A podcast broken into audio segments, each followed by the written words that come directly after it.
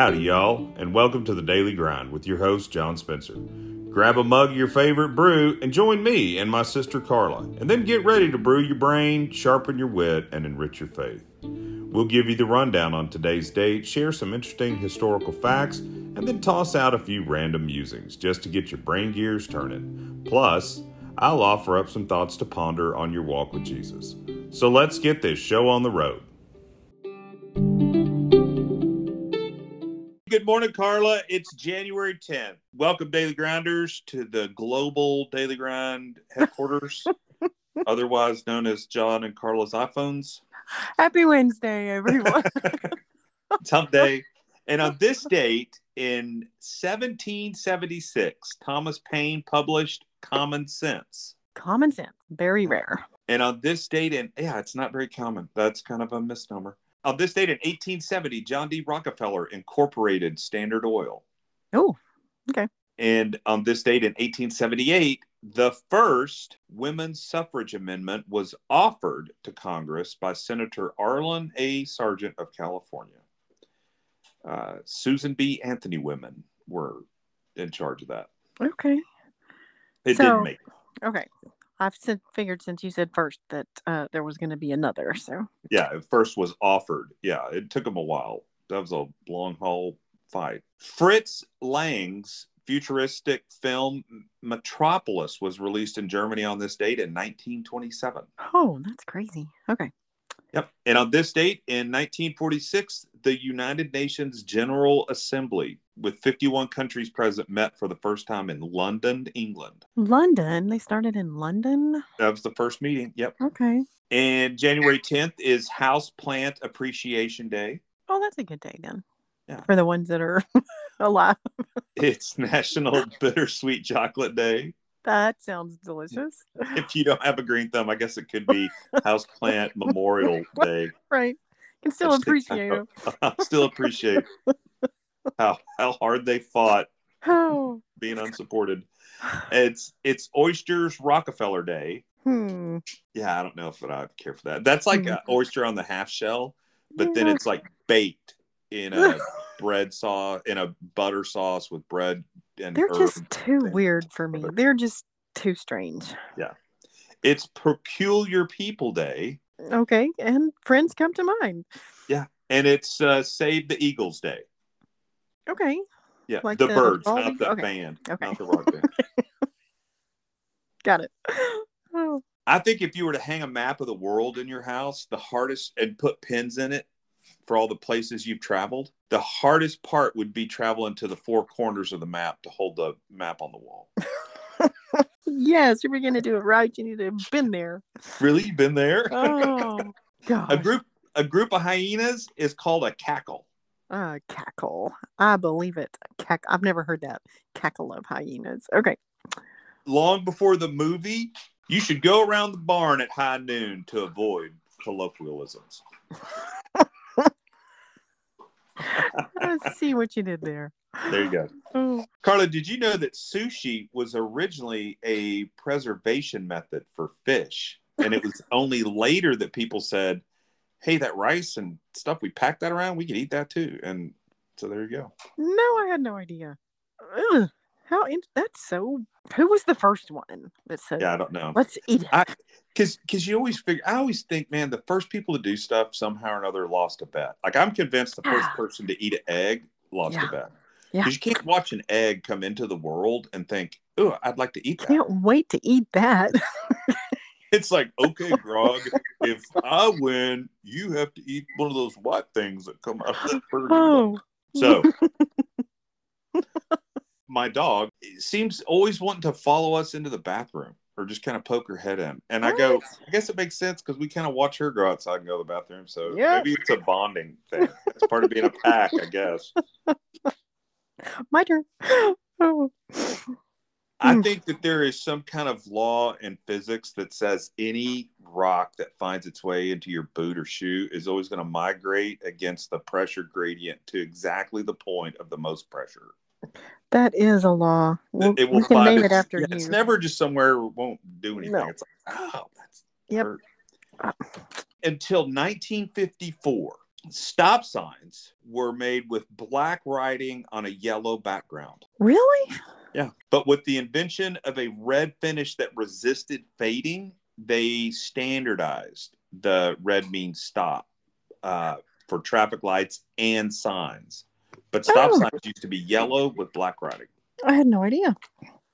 Yeah. Okay. Um, here's something I don't know. I still don't have any idea where Cotton Eye Joe came from or where he's going.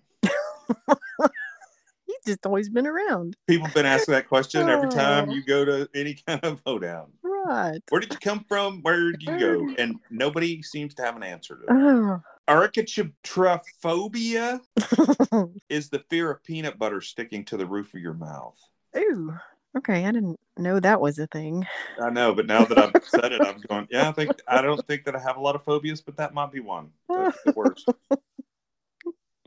Especially if somebody fed you a like white Wonder Bread sandwich and you got Oh, white bread and peanut butter just right.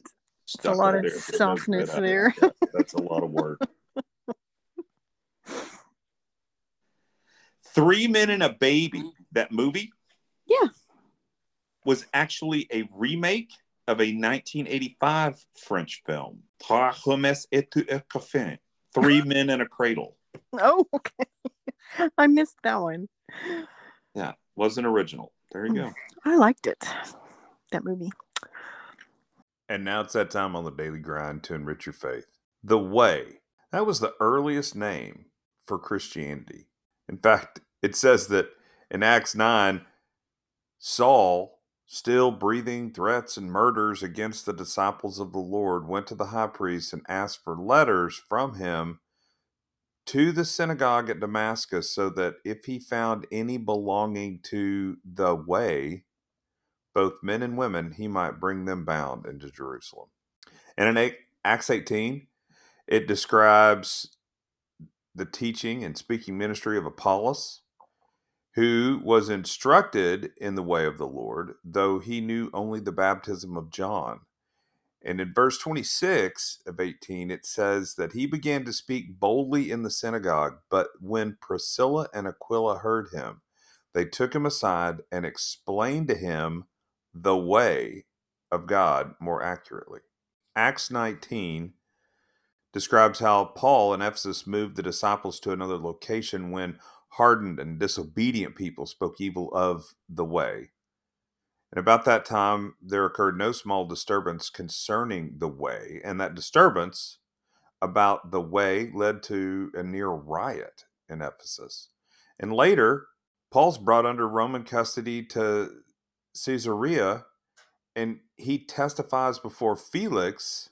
He says, This I admit to you, that according to the way which they call a sect, I do serve the God of our fathers, believing everything that is in accordance with the law as it is written in the prophets. The way, it's what Christians called themselves, it's what other people called the movement. It's mentioned several times in Acts, whereas Christian is really a term that's only mentioned three times in the whole New Testament. And it was originally a term that was meant as a derogatory term. Now, Christians eventually owned it. Obviously, it's what we call ourselves. It's term I'm using right now. But in thinking about the way, it's how we live out our faith in Jesus is the way. And it's the way Jesus loves and saves the world is personal, it's real, it's authentic, it's down to earth. I mean, think about those kinds of things.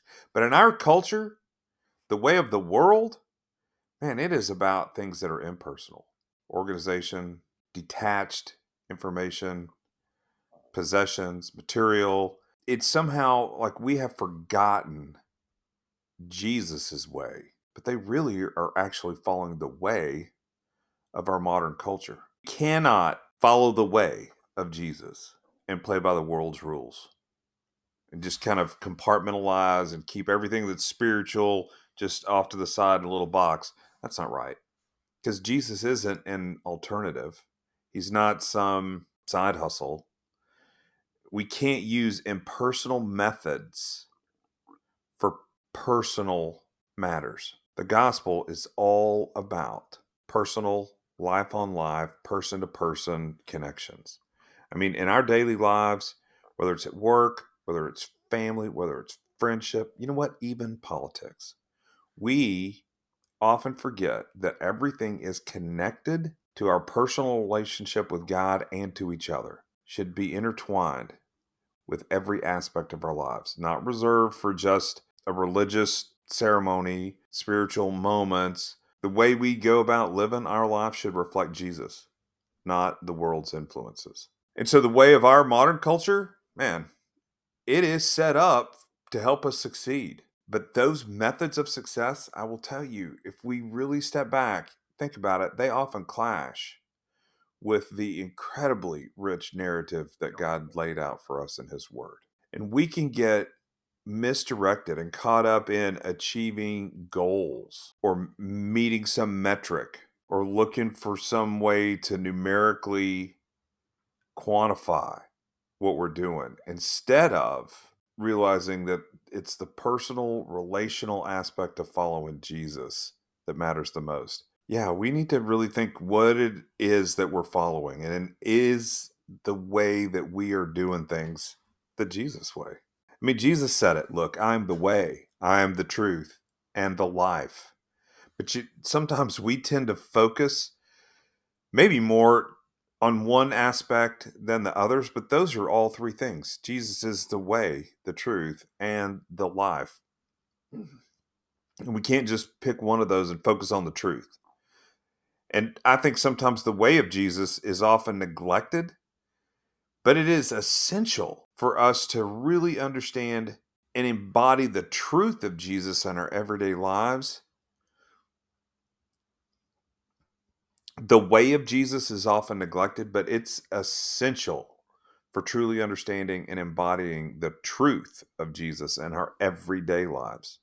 And it, we do that in community, we do that through fellowship our local assembly where we get together with other believers, the local church, that's not just a place for people gather. It is where we learn together to live out the way and the truth and the life of Jesus as a community in our communities that we live in. But unfortunately, I will tell you some really popular modern church strategies prioritize slogans and vision casting and so many more things over being local and being personal.